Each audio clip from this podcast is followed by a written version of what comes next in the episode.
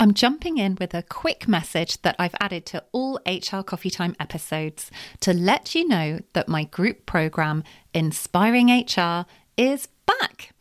In case you haven't heard of it before, it's an intensive six week program for mid and senior level HR and people professionals.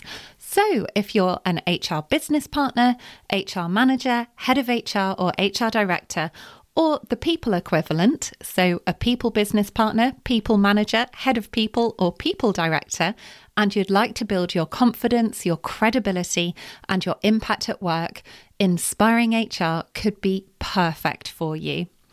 We get started on Wednesday, the 5th of June, 2024, when we'll be meeting up over Zoom for two hours every week. The group sessions are a blend of group coaching, training, and facilitation. They're supportive, encouraging, and practical, and each week has a slightly different focus. So, in week one, we look at setting yourself up for success. Week two is about boosting your confidence. Week three focuses on being strategic in your role.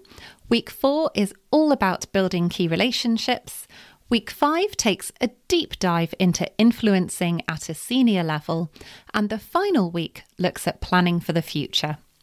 There's a link with the full details in the show notes for you, or you can learn more by going to my website, Bright Sky Career Coaching, clicking on Services, and then clicking on Inspiring HR Group Programme.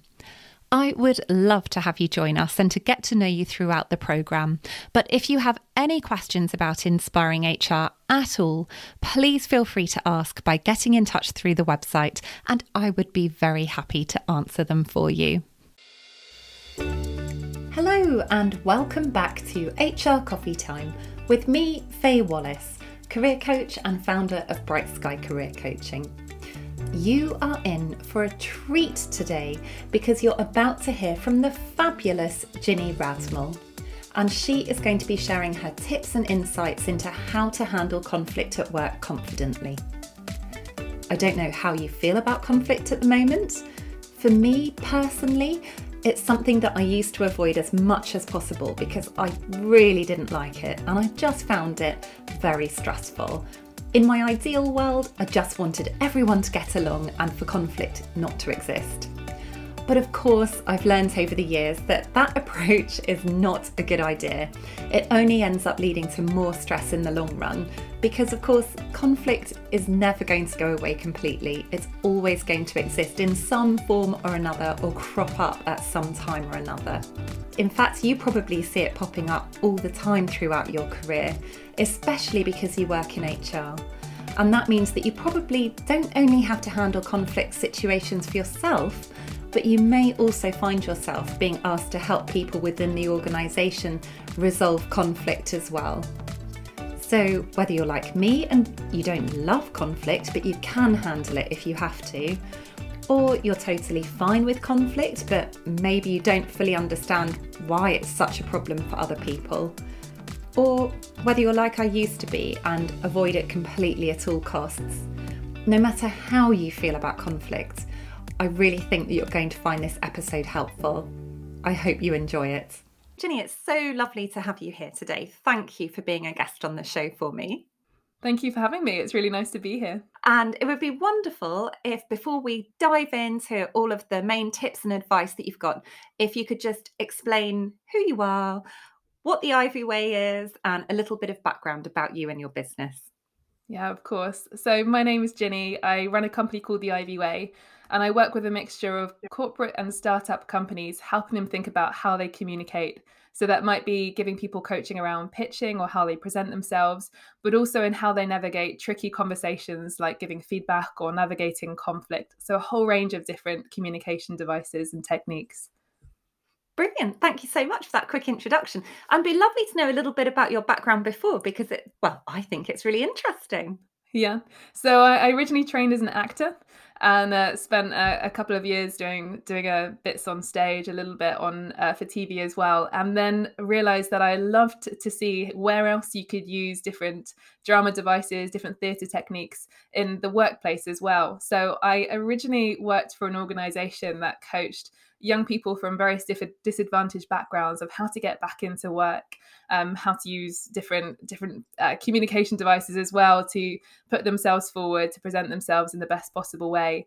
And, and then I realized that the people I was coaching them to get into work with needed some of this technique just as much, needed help on how to present with confidence or how to navigate conflict well. So I set up my company and started working uh, predominantly with startups at the beginning and then moved into working with corporate companies like Microsoft, Google, IKEA, Salesforce, helping, uh, doing group coaching and helping individuals work out how to uh, communicate with confidence, how to make sure that they're, they're speaking in a, in a succinct way that has impact for the audience or whoever's listening to them. Well, it's wonderful to know that you're going to be sharing some of your fantastic knowledge with everybody listening today. So, thank you so much. And I thought it would be good for us to start off with the first question on what is conflict? I always think it's really important that everyone knows mm. exactly what it is that we're talking about. So, how would you define conflict? What does it mean to you? Mm. Well, the the piece just before that I always think is interesting is a definition of or an, ex, an explanation of why conflict even exists because it means different things for different people, right? But there's um there's somebody called Nate Regier who's a um, an expert in conflict, and he says that conflict exists when there's a gap between what somebody expected and what they experience. So you expected one thing, you experienced something different, a conflict arises. And he also has a really good definition of what good conflict looks like, which is a shared struggle towards a creative outcome which preserves the dignity of, of all parties. So it's this, and I love the phrase, the shared struggle, because we have so many different connotations and often negative connotations when we hear the word conflict. There's lots of different energies or experiences we've we've all, all had. But um, this shared struggle and this creative outcome is much more positive language and sets quite a nice foundation for what you could achieve in those more difficult conversations. I love those definitions. I'm now mm, wondering because I've, I've actually been organised this week and warned you that I'm going to ask you for a book recommendation at the end. I'm wondering if you're going to recommend his book or if it'll be something else. Maybe. I'll have to wait on tenterhooks to find out. Well, I think that's such a fantastic definition because for so many people, I think conflict is seen as something to be avoided at all costs. Mm, mm. I know for sure at the beginning stages of my career, that was certainly how I felt. For many of us, conflict is something that feels very uncomfortable, so it's easy to shy away from. I have to work really hard at not mm. shying away from it and buying into those definitions. So yeah. I'm sure all of your advice is going to be helpful for me too. Absolutely. But I, I think you're not alone in that as well. There are so many people who say to me, just even thinking about having a tricky conversation with me with sorry with somebody else makes my heart start to race and i feel my palms getting sweaty we have we have a, a physical response to those sorts of moments and interactions and um, there's uh, another great conflict expert called Kwame Christian, and he says that what we often experience in that moment of conflict or when we're thinking about conflict is an amygdala hijack.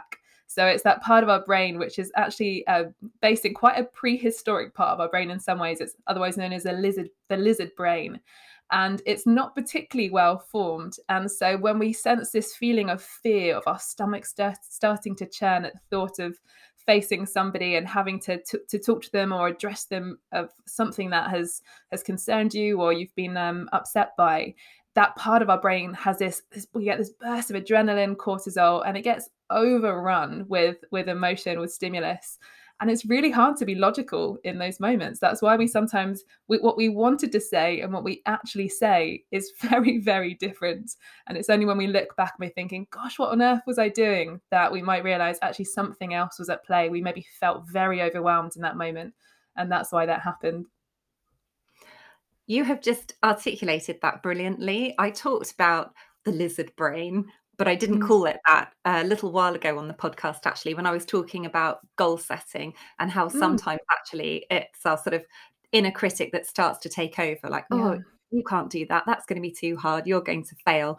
And again, it's another example of these sort of really primitive functions that our brain yeah. has unfortunately starting to take over. But I love yeah. the way you just explained that so well with all the science behind it and everything. So thank you, Ginny. That's brilliant.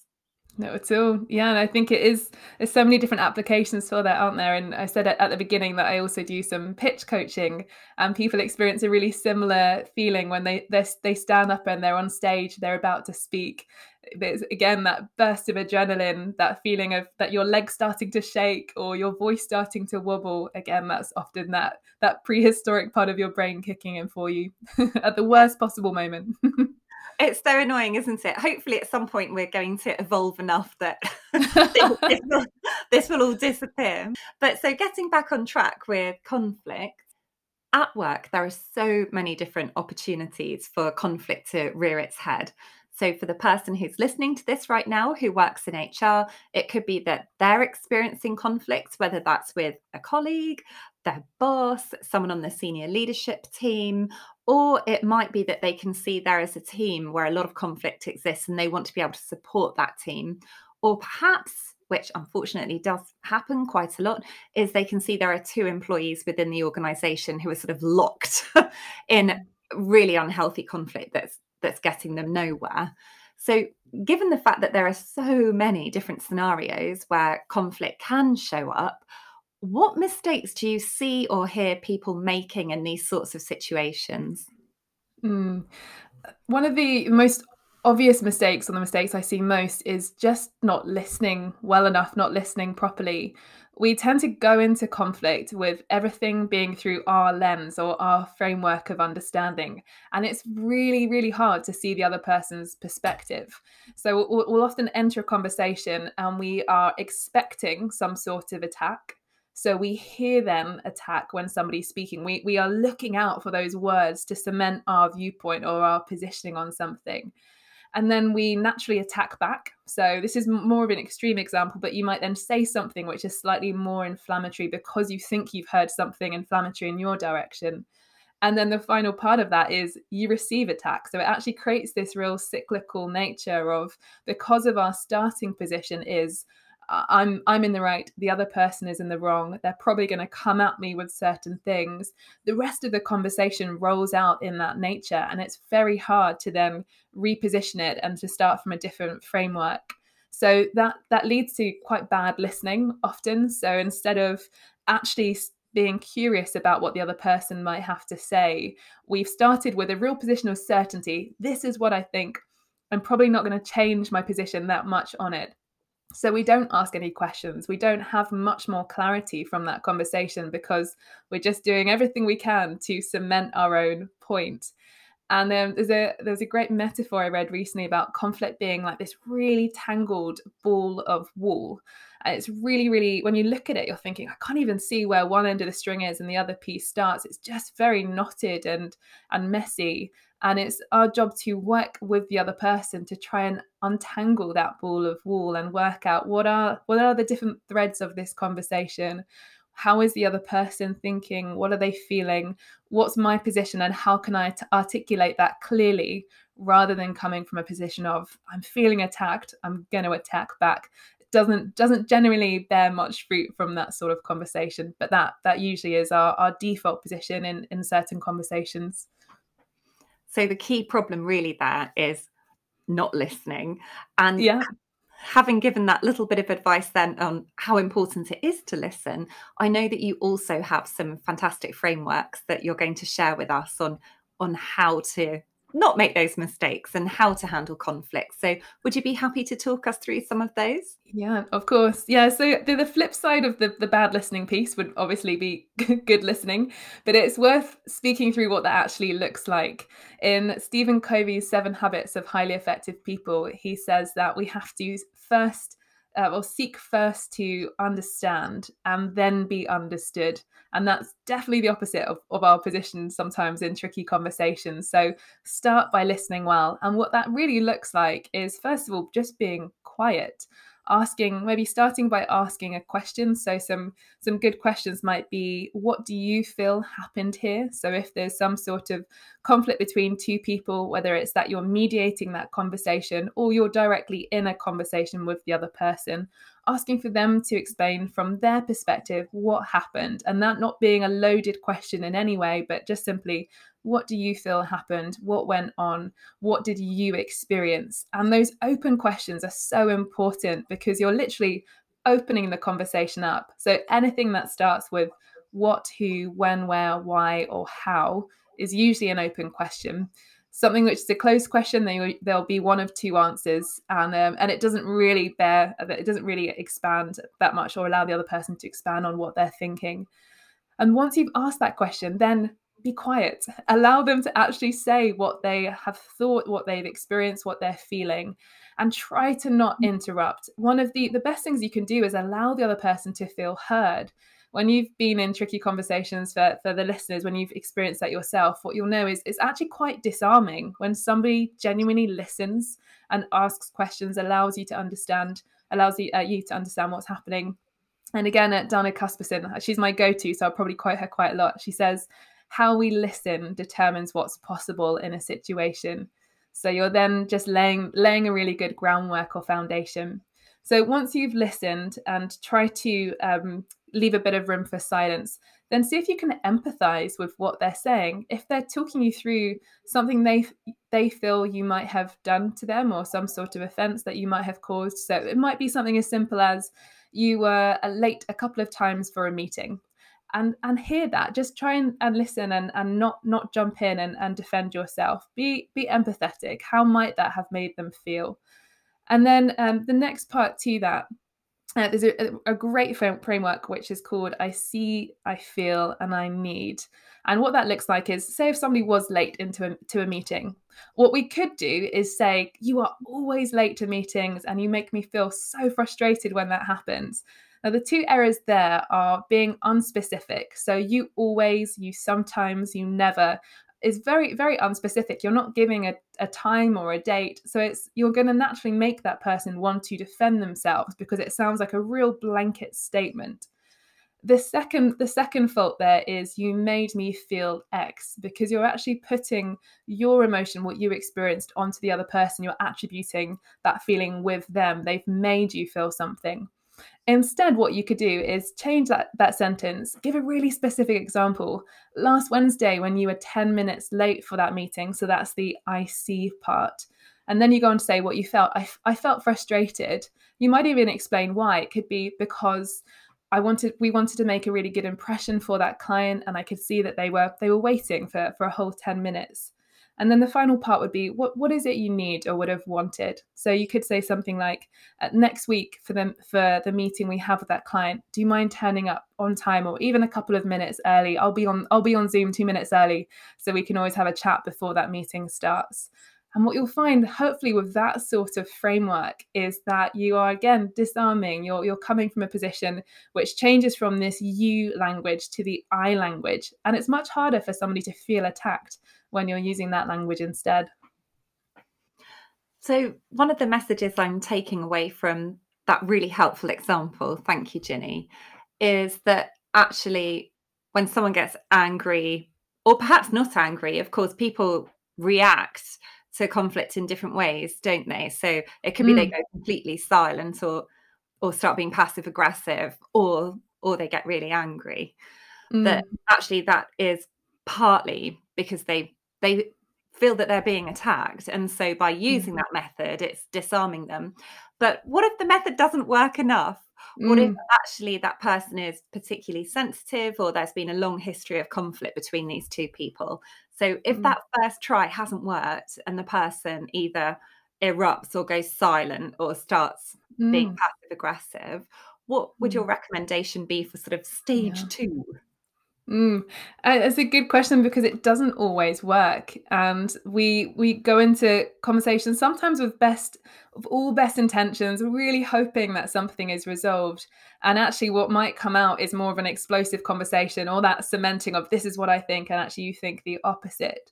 So the next step from that, if you, if there hasn't really been much much wiggle room, what I'd always try and do at the end of it, even the first conversation when it's been a bit inflammatory, is maybe just to reflect on what the current positioning is, even if it's just stating the obvious, and to say, okay, it sounds like what you're thinking is X.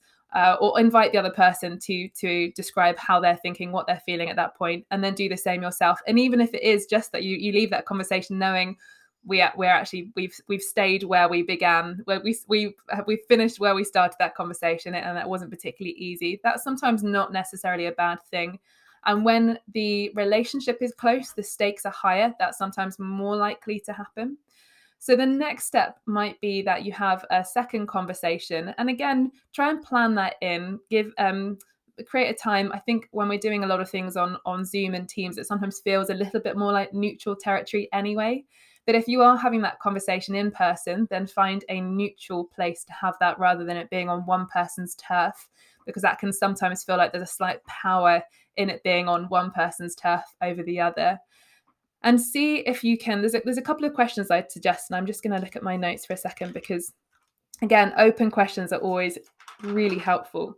Um, but the next question might be, what what is important to you in this situation? So starting from that position of what what would they they like the outcome of this to be?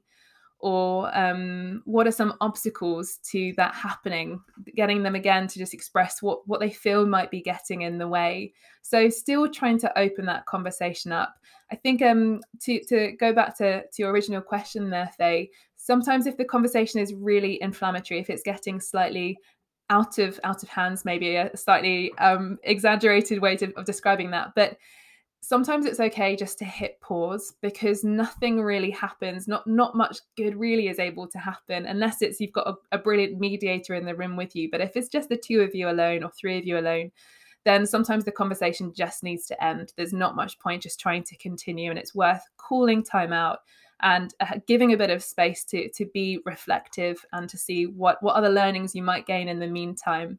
But um but it's i think it's worth making the point that there's there's not always there's only so much you can do to change how the other person is acting or responding but you are definitely responsible and should be in control of how you are responding in that moment.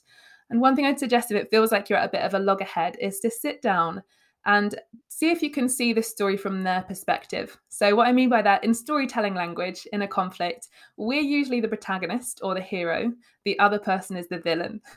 So I'd sit down and literally write out what the version of that might be if instead the other person was the hero or the protagonist and I was the villain in that story and it doesn't mean this is always the right that this this is actually the truth. Sometimes actually you really have been wronged by the other person but in situations where there's a little bit more of both parties might be at fault try and sit down and see from their perspective because that might give you a new piece of information or help just widen your gaze a bit. Whereas we're usually quite laser focused uh, we don't necessarily see just all of the other details and pieces of information when we're yeah when we're just determined to to try and stand our ground and fight our point. So that that sometimes helps, but um, but it's it's always okay to to leave the conversation just to hit pause if it's actually not getting anywhere. That's sometimes the best thing to do in the moment. They're such brilliant tips. I love the one about thinking of it from their point of view. So okay, you're right. We are all walking around thinking that we're we're the hero in the story of our own lives, whether we mean yeah. to or not. If if we were a movie, just we're all going to put ourselves as the main character, I suppose. Absolutely. Because mm. we're, you know, we're we're we're the ones living this life. So the idea of actually thinking, oh, let me see this from their point of view, they're the hero and I'm the bad guy. mm. What is it that could be happening? I think that that sounds like a really simple way of being able to help you reframe things and see it from their point of view. So, yeah, yeah. Thank you. It does. No, I was just going to add it sometimes helps you find neutral ground where you didn't feel there was any at all. So you might just find there's one thing that you actually do agree on and it's worth then trying to explore that a little bit more. So you might have very different opinions about a few things but actually do have a slightly slightly more similar perspective on on something whether it's just both what you are uh, are needing. There's the one thing that drives drives a lot of conflict is there's an unmet need there somebody wanted something to happen it hasn't happened. Sometimes the, the, need on both ends is actually relatively similar. There might be different strategies people are using to try and make get those needs met but you know we we have basic needs as human beings to feel safe to feel protected for community. There's there's lots of research out there which suggests what are what we basically need um, and therefore when that's not being met or we feel there's been something of that's been robbed from us or been in conflict with that how we then react to try and make sure that doesn't happen again or that need is met.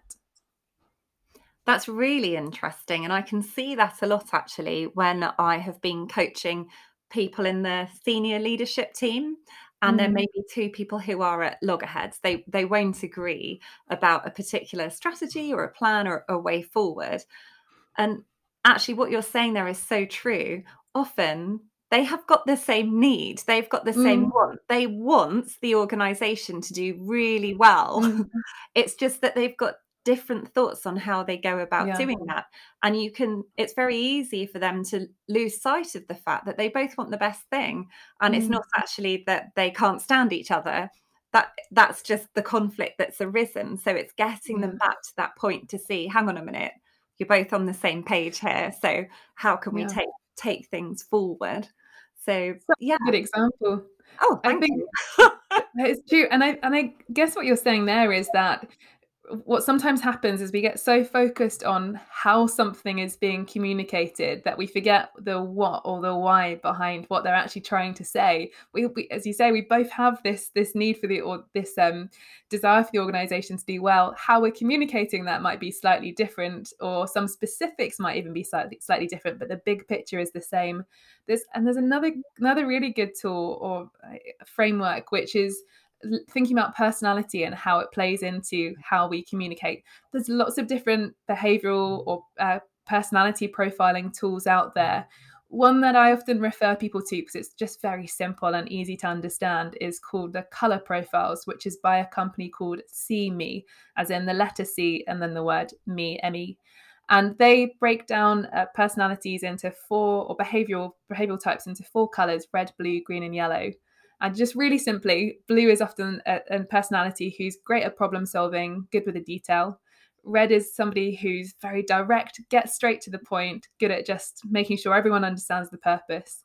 Yellow might be somebody who's quite extroverted, understands the big picture, um, very charismatic, energetic in how they communicate. And then a green might be somebody who's very democratic, great at pulling different people into a conversation, usually slightly more of a reflective personality and when you do this this profile and it's it's easy to find online as well and you'll see immediately what what your default or your two sort of default behavioral styles might be. What you also see is that you probably probably communicate in conflict out of that style as well. So some people will just be great at getting straight to the point. They have one thing they want to say they'll just communicate it really directly the uh, somebody who's on the opposite side of that might actually be very good at trying to um, maintain or keep the keep the relationship going. So they might in that instance refer uh, sorry prefer making sure that the relationship stays intact through that conflict rather than necessarily what they're saying being heard. So there's lots of different defaults in that. But the, the original reason i mentioned that is because um, when when conflict arises and it's just between a bit of a personality clash, it's helpful to think about how the other person or other people often like to be communicated with. And if there's something that you can do within your communication which matches their style, almost, almost mirrors that, because sometimes how we're communicating doesn't actually land with the, the same impact um, for the other person. So you might need to switch things up sometimes and actually give some of the details or be a little bit more big picture if that's the style or the nature of the person that you're speaking with. So there's there's lots of different tools out there that that look at behavioral profiling, but that might be one to look at as well. I couldn't agree more with you, Ginny, about how helpful that can be. I haven't actually heard of that version. Could you tell me again what it was called? It was called C-me or Color Profiles. Ah, okay, yeah. So I'm certified to use DISC, which is ah, yeah, based on exactly the same yeah, theory. Yeah. In fact, you'll find that lots and lots of the behavioral profiling tools are based on very similar stuff. So it's it's extremely similar to insights as well. Yeah. And I just think that DISC or the version of it that you're describing is incredibly powerful mm. at helping us to build relationships with people who we may find challenging at work. So for anyone listening right now, if this has piqued your interest, if you want to hop back a few podcast episodes. I've actually recorded one which is called Building Relationships with Difficult People and talks about what Ginny's just been describing in real detail, looking at the di- different DISC profiles, which match to the colours that you were just saying. That sounds so good. I'm going to have to give that a listen myself, Faye. That sounds amazing. well, you can let me know what you think. I'm sure you probably yeah. have loads of insights that you can add to it from a communication yeah, stance. Sure. And then moving on slightly from that, thinking about actually how we react differently to each other, I know that there's certain language that can be helpful and certain language that is unhelpful. And you've already touched on some of this, like not using vague uh, statements like you're always late when and actually being more specific. Are there any other tips around language that you can share with us? Hmm. Yes, there's there's a great distinction that's worth bearing in mind between observing somebody's behavior and evaluating their behavior. And you know when somebody's just observing you because they're usually using their senses and translating what they've seen or heard or experienced just in a very factual, matter of fact way. When you evaluate evaluate somebody's behavior, you're usually making an assumption around uh, could be past experience or just jumping to a bit of a conclusion and that again is where you'll find somebody being a bit bit defensive so if somebody is um, continuously turning up late for things, it's always my go-to example. But if somebody's always turning up late for things, your assumption might be they're really lazy. But uh, the evaluation, if you were to evaluate that, it might just be literally you were two minutes late to the meeting on Wednesday and then 15 minutes late to the meeting on Friday. And that's very different because you're not making or not putting on them what assumption you've jumped to. It's more of just a uh, stating the facts and, and presenting them in that way. Uh, so that's always a good thing to do. The other piece, I might have mentioned this just earlier, is is trying to reframe the language away from you to I. Um, specifics always good, as you just mentioned there um, making sure people understand the context. So you're, so you're on the same page. You understand the situation you're both talking about. So there's not any ambiguity and, and any sort of fluffy language. And just a really simple thing actually is for people who do find getting their words out slightly harder, a good tip is just to write down some bullet points before the conversation of what it is you might want to translate in the conversation. I try and keep it to one thing. So bring up one thing you're wanting to speak about rather than an entire list, because that's where it gets really messy when somebody's feeling this assault of 15 things you want to bring to their attention just focus on one. What's the most important thing that you want to bring up? And when the relationship if it's a with a new colleague or a co-worker and there is not not a necessarily a, a solid base of a relationship there yet and of trust it might be worth bringing up a slightly smaller thing unless it's urgent to address a really big um a big uh, something that's a situation that's that's occurred then maybe start with something a little bit smaller. Try and have a good conversation and then move to something that's a little bit bigger. But one thing and also the the third thing I mentioned there is just use short sentences. That's that's good for you and for the other person because the best thing about short sentences is it helps you breathe. And when you're nervous, your heart starts to race, your breathing becomes shallower, and it's really tricky to catch your thoughts, to catch your breath. So begin with short sentences. Try and be conscious of breathing at the end of the sentences maybe even rehearse what you're going to say so you're sure that it's going to come out in the best possible way without this very muddied, confusing way of, of speaking. I feel like I should be making notes through all this. There are so many nuggets here. And for, again, anyone listening, I will put a lot of the detail and summarize what Ginny's been saying in the show notes. If you're not sure what the show notes are, all you have to do is tap on the episode that you're listening to, if you're listening to it on your phone, and scroll down, and you'll see that there's actually a whole notes section underneath the audio of what you're listening to. Or otherwise, you can also find the show notes, show nights, show notes on my website, which is brightskycareercoaching.co.uk. So before we start to move to the end of our interview today, Ginny, there was a really important thing I wanted to ask you about, which of course is the dreaded COVID. So we're all of our lives, all of our worlds have been turned upside down by COVID. Presumably, it's had a massive impact on mm. conflict as well, and actually how conflict is showing up nowadays for people. So, would you be happy to talk about that for a minute as well? Mm. Yes, I was. I was just doing doing a bit of research actually a couple of days ago into um, some of the, the statistics, some of the research into how how workforces, how organizations have tried to navigate conflict during the last 18 months. And there was a study done by the Workforce Institute and they found that 83% of UK employees have, have felt like they actually haven't been particularly well heard by their organizations or by companies that they're working for. And there's been so many different issues that have come up for individuals because we've not been in person. So those little things that you might translate when you are sitting next to your manager suddenly become a slightly bigger issue and actually take a deliberate booking of a meeting, bringing it up, which for some people feels harder to do that online because you don't necessarily get as big a sense about how somebody's feeling because you there's a limited amount of non-verbal cues that you pick up from somebody when you are sat across the screen. They're maybe muted or even with their camera off and you just can't see or get that that same feedback. Um, and then the second study that was interesting was by Acas, and they were saying that when um, when an employee has discussed a, a certain conflict issue with uh, with their manager or a HR representative, only 43% have actually reported that problem being resolved, being having some sort of resolution to it.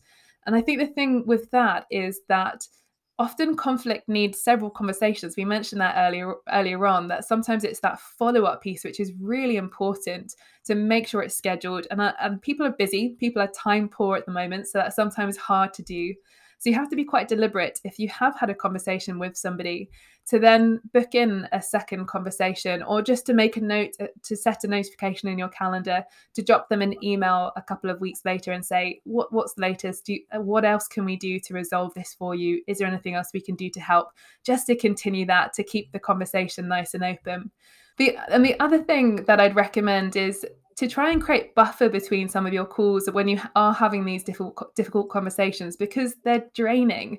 So book in a 10 minute window just beforehand to gather your thoughts and do the same on the other side of that as well, whether it's that you just shut your laptop if you're able to for 10 minutes and just decompress, grab a cup of tea, go for a quick walk outside, do things to re energize yourself because tricky conversations are tiring. So, if anyone's read Patrick Lencioni's Five Dysfunctions of a Team, then you'll know this this process he calls it um, norming storming and performing. And i might have missed one one as well in there.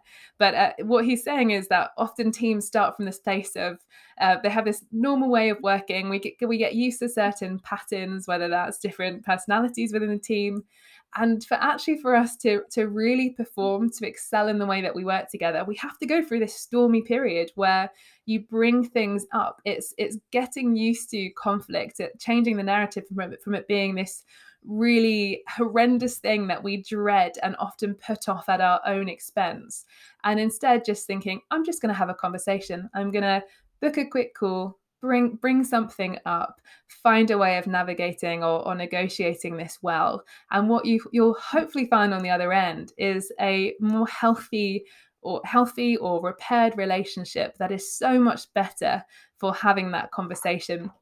Uh, Brené Brown is brilliant for for a, a podcast or for um, some of her her top tips around conflict. And the last time I was listening to one of her podcasts, she mentioned a quote from somebody called Cheryl Richardson. And this quote is brilliant. It said, When you avoid conflict to make peace with other people, you start a war within. So you actually make things worse for yourself often in our desperate attempt to just smooth things over, to keep on going, and to not uh, not disrupt that person's day of work or to not make them feel slightly more slightly uncomfortable we actually make ourselves feel worse in the process by just trying to push it all down and soldier on and it's not it's not healthy for us or for the people around us well, that's a really powerful message to start to end things on, I think. We now come to the end of our time together. Can I ask you to share your book recommendation? Mm, yes, my my favorite book, book on conflict. There's there's loads out there, but one of my one of my favorites is by Dana Caspersen. Uh, so that's D A N A and then Caspersen C A S P E R S O N, and uh, it's called Changing the Conversation. And one of the reasons I love it is because it's so simple to read. On some pages, there are five words per page. It just has it right in the middle. So for anyone that finds reading chunky, lengthy books tricky, this is for you. And it gives lots of really practical examples. So, questions you can ask in conflict, language to avoid, different frameworks to practice. So, absolutely filled with golden nuggets of what to do to to to tool up to better navigate those tricky conversations. That sounds brilliant. Thank you so much, Ginny. And for anyone who's listening to this and thinking, oh, Oh, Ginny is fantastic. I must find out more about her work and connect with her. What's the best way of someone doing that? So you can either find me on LinkedIn. That's one of the, the best ways of getting in touch. Or you can you can find me through my website. So that's theivyway.com. And feel free to drop me a message. I'd love to hear from you. If you've got any questions, anything that's come up for you, it would be really lovely to hear what, what those are. And if you're looking for some coaching for your team or for yourself individually, then again, I'd love to hear from you. Fantastic. Thank you so much, Ginny. Thank you very much for having me, Faye. I really hope you enjoyed this episode and that you're thinking about putting some of Ginny's tips into action. I'd love to hear your thoughts on the podcast. I have lots more guests scheduled and topics ready to cover, but please do feel free to get in touch with me if there's something that you'd really like me to cover that would be useful for you. And if you are enjoying the podcast, please do go ahead and rate and review it on Apple Podcasts or Spotify or share it with a friend who you think it will be helpful for. Thank you so much, and I look forward to chatting to you again next week.